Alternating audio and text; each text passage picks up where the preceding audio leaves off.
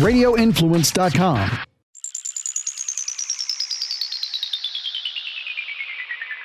You are in the trenches with former Buccaneers offensive lineman Ian Beckles on Radio Influence. Hello, everybody. This is Ian Beckles, and welcome back to In the Trenches. Uh, we've been getting used to Victory Mondays here as of late. Um, I, when I say as of late, I mean the previous two years. Uh, I think we're starting to get accustomed to these Mondays, and it's uh, dreary Mondays, unfortunately. Listen, our Buccaneers are not that talented of a football team. I, I wish I could sit here and tell you that they're better than they are. They're not. Okay, that, that's I don't even know what other way to, to, to break it down to you. Um, this Buccaneer team, I would say, where do you think our Buccaneers are excelling, Buck fans? Where do you think they're good? Quarterback's not playing that well right now. Is it his fault ultimately? Yes, because he's the quarterback. Not because he's playing poorly, but yes, because he's the quarterback. All right.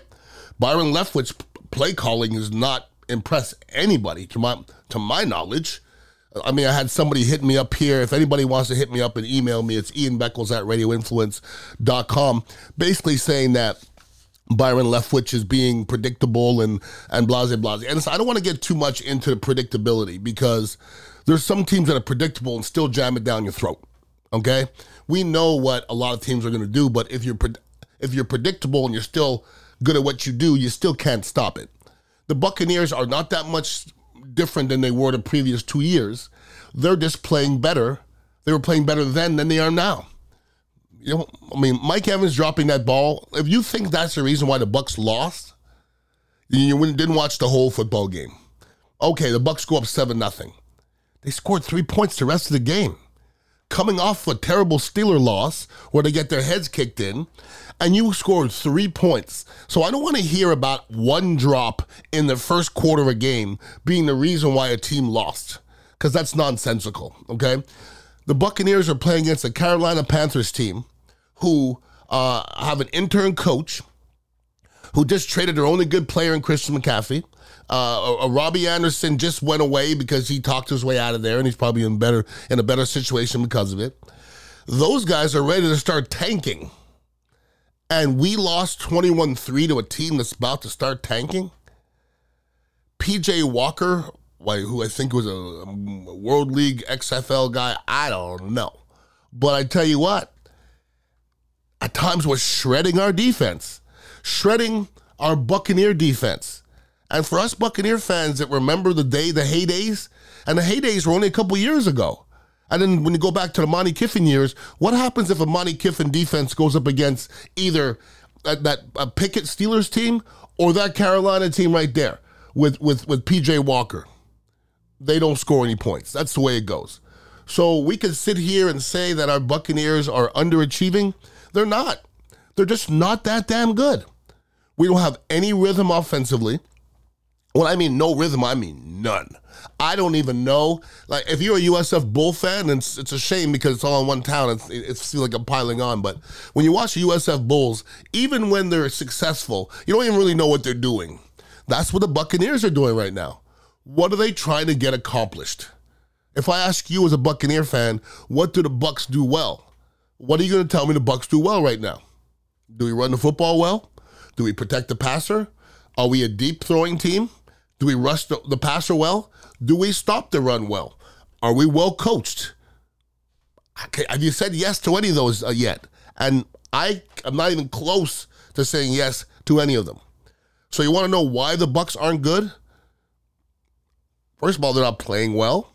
And I, I just got some news for everybody. This is breaking news. We're not that talented, okay?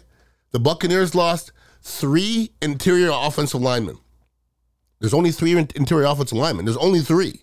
And they lost three. They lost their tight end, who did everything last year. Rob Gronkowski was ninety percent of what happened at tight end last year. They lost him. And what did they do to to, to replace that? Gadecki's in and out. I mean, they, they took Leverett out, put Leverett in, in and out, which I don't know if that's helping. If Gadecki's the future, leave him in there. All right? Hainsey at center. He's holding his own for the most part. We all know we're better with Jensen. You know, Mason is holding his own, not hearing his name too much. But as a whole, our offensive line's not that damn great. Well, third and one, fourth and one, are you, are you confident that that team's going to push somebody off the ball? You remember two weeks ago when Brady had that sneak where he lost a yard? There's just not a lot of, there's not a lot of oomph going on. Defensively, well, we lost Dominik Suh to Hicks, and I don't know what who he is. Uh, and then you, you lose J P P, who we have to run into this week in, in uh, Baltimore, for J T S, uh, Tryon Troyanka, who, real talk, people, if he didn't play, would you know? If, if Tryon Troyanka didn't play, would you know? And I got to give you another name that I had to really look up to see if he played. And this is real. At the end of the game, I was like, I don't remember Shaq Barrett's name. And I went back and I looked, and Shaq Barrett played fifty snaps or thirty-something snaps. I didn't hear his name the whole time. So where are we?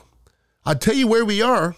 We're at a point now where we have to start questioning whether Jason Light, the job he did in the offseason, but what we lost and we tried to replace it with is not working right now. And Buccaneer fans, be ready for a new era. I'm going to say this right now. A new era started yesterday when the Bucs walked out, walked off that Carolina Panthers field and got their asses whooped. A new era started. The Bucs are starting to think about tomorrow and not today. And that's unfortunate. It, it has to be that way. You think the Buccaneers are a team that should be going after players or trading players right now? What do you think? They're very high in the cap, and you're getting your wig split against bad football teams? You just lost four of five, and now you got to go play the Ravens and then play the Rams? Good luck with that. Good, good luck with that. Football's wonky this year. It's not normal. It's it's... First of all, I just don't think the product is that good. And crazy teams are beating other teams, but we're not one of them. Look at our record and look who we've beaten, who we lost to. It does, it's completely nonsensical. And when you look at the offseason and what the Buccaneers did in the offseason, God, I mean, Rudolph? Who the hell is Rudolph? I don't know who he is either. All right? So we brought in somebody who replaces Rob Gronkowski, and I don't. I think he's caught one ball this year. How is that replacing Rob Gronkowski? It ain't. It's not. And listen, you want to know the biggest difference between last year and this year? It's the trenches. This this podcast is called In the Trenches.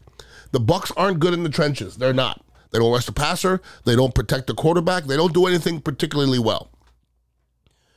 And the guys we brought in that were supposed to be the savers, Russell Gage and the Rudolphs and all these, they ain't saving squat. They really aren't.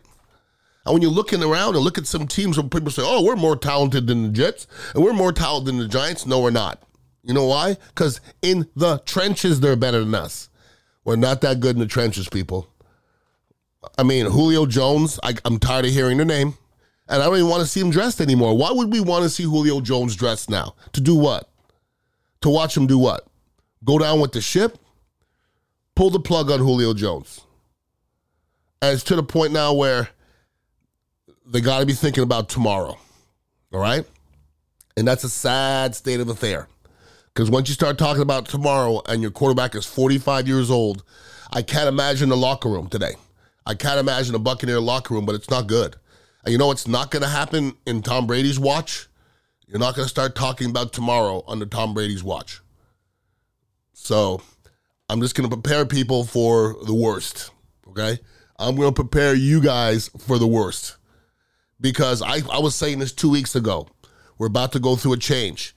And we lost to two bad football teams. And and listen, guys and gals, those are bad football teams. The the Steelers will not beat a whole lot of teams. And Carolina's not going to beat a whole lot of teams.